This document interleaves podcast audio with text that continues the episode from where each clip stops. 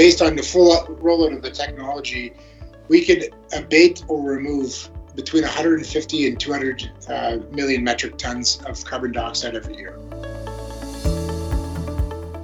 Hi, I'm Prab Banga. And I'm Adam Borgatti. Welcome to the Road to Net Zero, Aecon's Sustainability Podcast.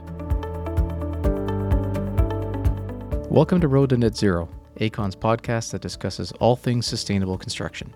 Today we're talking about concrete, the second most widely used resource in the world after water. Now, we've talked about green concrete before in episode two of our podcast series, and it provides a good overview of what green concrete is. But today we'll be taking things a step further and talking about carbon negative concrete. Very neat topic as carbon negative concrete can be revolutionary for the construction industry because cement accounts for about 8% of the world's total greenhouse gas emissions. And 2023 could be a game changer for innovation in concrete, especially with the announcement of the Inflation Reduction Act, or IRA, in the US, setting in motion a broad range of public and private investment in climate solutions for the construction industry. The IRA will definitely help to spur more innovation in the concrete sector. In Canada, there was also the launch of the Roadmap to Net Zero Carbon Concrete by 2050. To discuss their carbon negative concrete, we have with us Chris Stern, CEO and co founder at Carbicrete. Carbicrete is a Canadian based carbon removal technology company that's developing innovative, low cost building solutions that contribute to the reduction of greenhouse gas emissions and what started off as a McGill PhD project has now developed into the world's first commercially available carbon negative concrete. Uh, so, as a former McGill grad myself, I'm pleased to have with us today Chris. Thank you very much for joining us. Good day. It's great to be here. Thanks very much. Excellent. So, I'll just give you a bit of a background uh, to our listeners. Chris is a serial entrepreneur with more than 15 years' experience in clean tech, and he currently serves as a CEO and co founder of Carbicrete. In addition to Carbicrete, he serves as an advisor and director to several clean tech companies in the US and Canada, including Energy Pal, a North American residential solar provider, and New Energy Fund Number 2, a fund which focuses on renewables. Previously, he was co founder and director at Pure Energies Group, a residential solar customer acquisition company which was acquired by NRG Energy in 2014. Welcome to our podcast, Chris, and it's great to chat with you again. It was really nice getting a tour of your facility a couple months ago and seeing firsthand how your product is developed. So maybe we can start off by getting a definition of what carbon negative concrete is and the process to actually make it carbon negative. Right. So basically, our process consumes more carbon dioxide than it emits. That's what makes it carbon negative. And so, how do we get there? Uh, well, the, the key ingredient in normal concrete is cement. Uh, and cement is extremely polluting. It's accountable for about 8% of greenhouse gas emissions uh, every year. Um, and, and so we eliminate the need for cement by using something called steel slag, an industrial waste byproduct. Uh, and by substituting this, we make the product carbon neutral. To make it carbon negative, we take carbon dioxide and react it with the steel slag, which creates the calcium carbonate, which provides strength to the concrete, making it thereby carbon negative. Amazing. I mean, it's great to hear the potential of it. I mean, how would you describe what stage the technology is currently in? Are you doing any pilots or other types of studies? Yeah, we're uh, actually uh, we've just completed phase two of our pilot at our uh, first customer, Patio Drummond, in Drummondville, Quebec. Uh, and this has brought us to TRL 9, which effectively means we're commercialized. Uh, and this summer, we're going to be uh, producing much more concrete and looking at expanding and completing our rollout of the technology at that uh, at that facility. Okay, and like I mentioned, you know, this product can really be revolutionary for the construction industries. What kind of projects would you say Carby Carbicrete could be used for? Uh, we could be used for any, uh, you know, walls, retaining walls, paving stones, um, you know, walls of separation between condos, things like that. That's interesting. And so, how does the technology then get integrated into the construction process? What would we, for example, as Aecon Group, have to do differently, or our clients, etc.?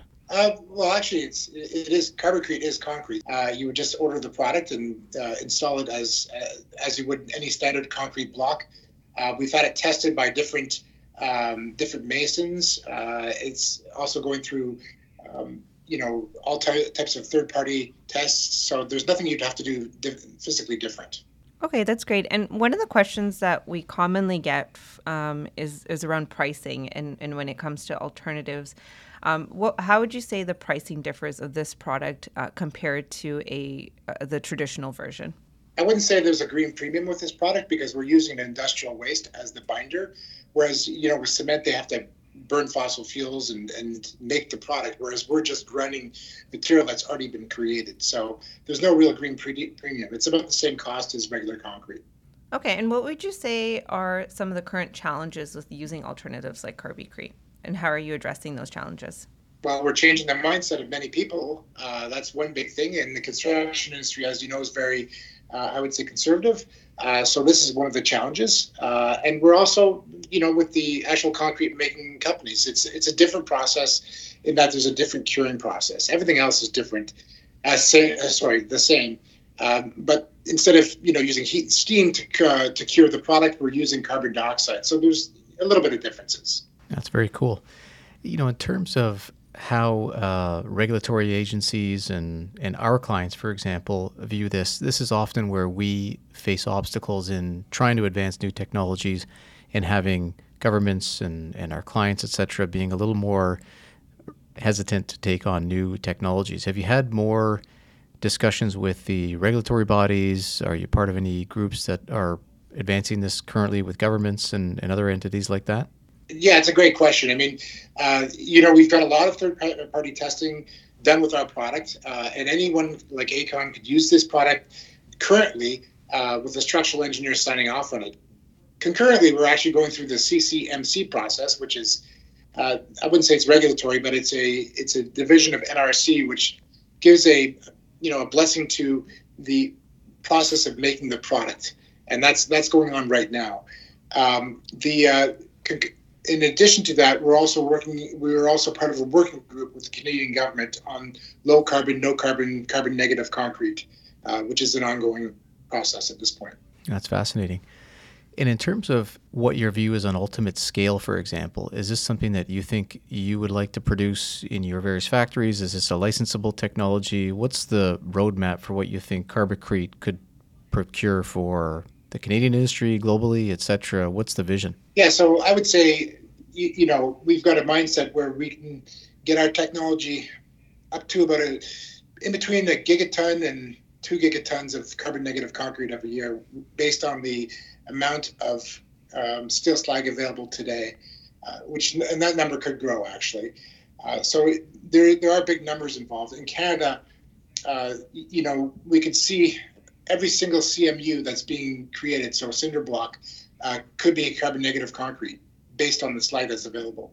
And if you had your vision come through, is that how many cars off the road? What's the equivalent of carbon offset, for example, that uh, people like to look at in terms of references? Yeah, we could, you know, based on the full rollout of the technology, we could abate or remove between 150 and 200 uh, million metric tons of carbon dioxide every year.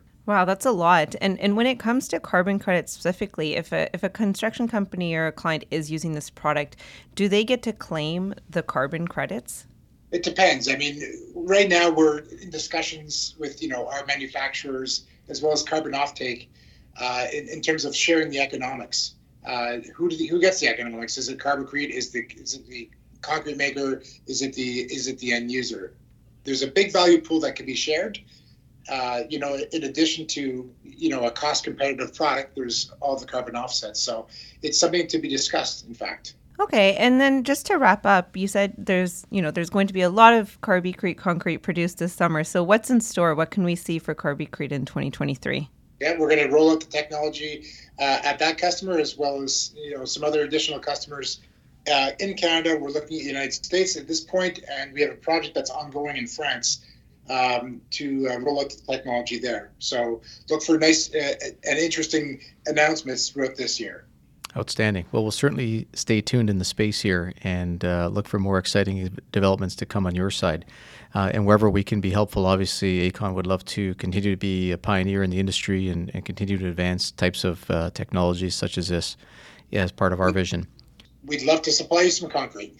Super. Well, thank you uh, so much. Certainly, this could be a game changer for the industry, and uh, appreciate your insights. Look forward to seeing what the future holds for Carbicrete, and all the best. Thank you very much for your time today. So that's really neat, eh? A carbon negative concrete. That's that's definitely the first time I've heard of that. I've I've heard of other products in Canada, products like carbon upcycling that has 20% reduced emissions. There's CarbonCure as well, but you know, this is the first one that I've heard of which is actually carbon negative. It's one of those things that sounds too good to be true, but if you actually put their methodology and thinking to work, you know, they're taking waste, which is one benefit of this. Um, the process itself is revolutionary and I think the opportunity here to get some more resources behind this and figure out the path forward is, is pretty compelling. We're actually using certain types of green concrete as well. I know that you've put to work at some of our centers, Prab. Maybe we can chat with the audience just about what that means. Yeah, so we actually partnered with Carbon Upcycling, which is a startup uh, based in Canada, and they've produced concrete um, that has 20% reduced emissions. So we wanted to partner with them to do a test um, at our innovation center. And we just poured it this past summer and we continue to measure the strength and durability, but so far, so good. And you have to imagine the inputs here don't sound too complicated or reliant on technology. It's just using waste as a as an input that normally is uh, replacing cement, which is the biggest producer in terms of waste.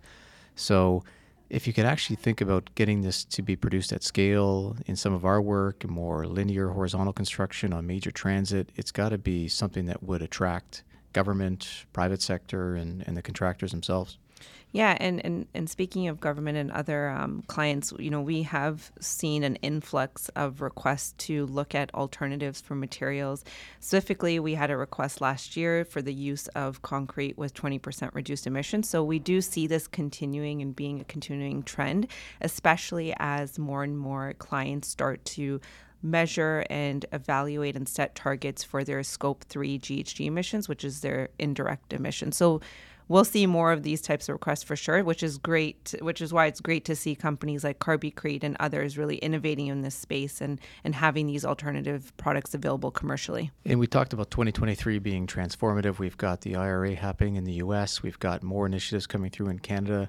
It feels to me, I don't know if you're seeing this in your side as well, but we're starting to see the pull now from clients. Whereas I felt the last couple years we've been really pushing these innovations on clients, introducing them, trying to make them more part of procurements and more innovations in terms of our bid strategy. But if we're starting to see that, it, it feels like we've got lots more momentum going into the year. Yeah, definitely, and and that'll be a trend that continues on to 2023. We'll start, we'll see more of those types of requests and more innovation in the space for sure. So, at our second podcast of the year, I think we're both feeling much more optimism after a pretty good start last year, and uh, more to come. Watch this space, and we'll see if we can actually get some of the CarbiCrete products into our systems.